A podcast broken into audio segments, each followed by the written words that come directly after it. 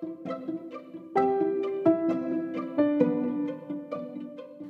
morning, Clevin here. Welcome to my place. Today I'm going to tell you to protect your space. Don't bring negativity into your space. Your space is sacred and valuable to you. You should always protect it from negative invasion. Anything negative that's brought into your space is harmful to your peace, harmony, and balance. So always protect your space. And as always, thank you for tuning in to my place.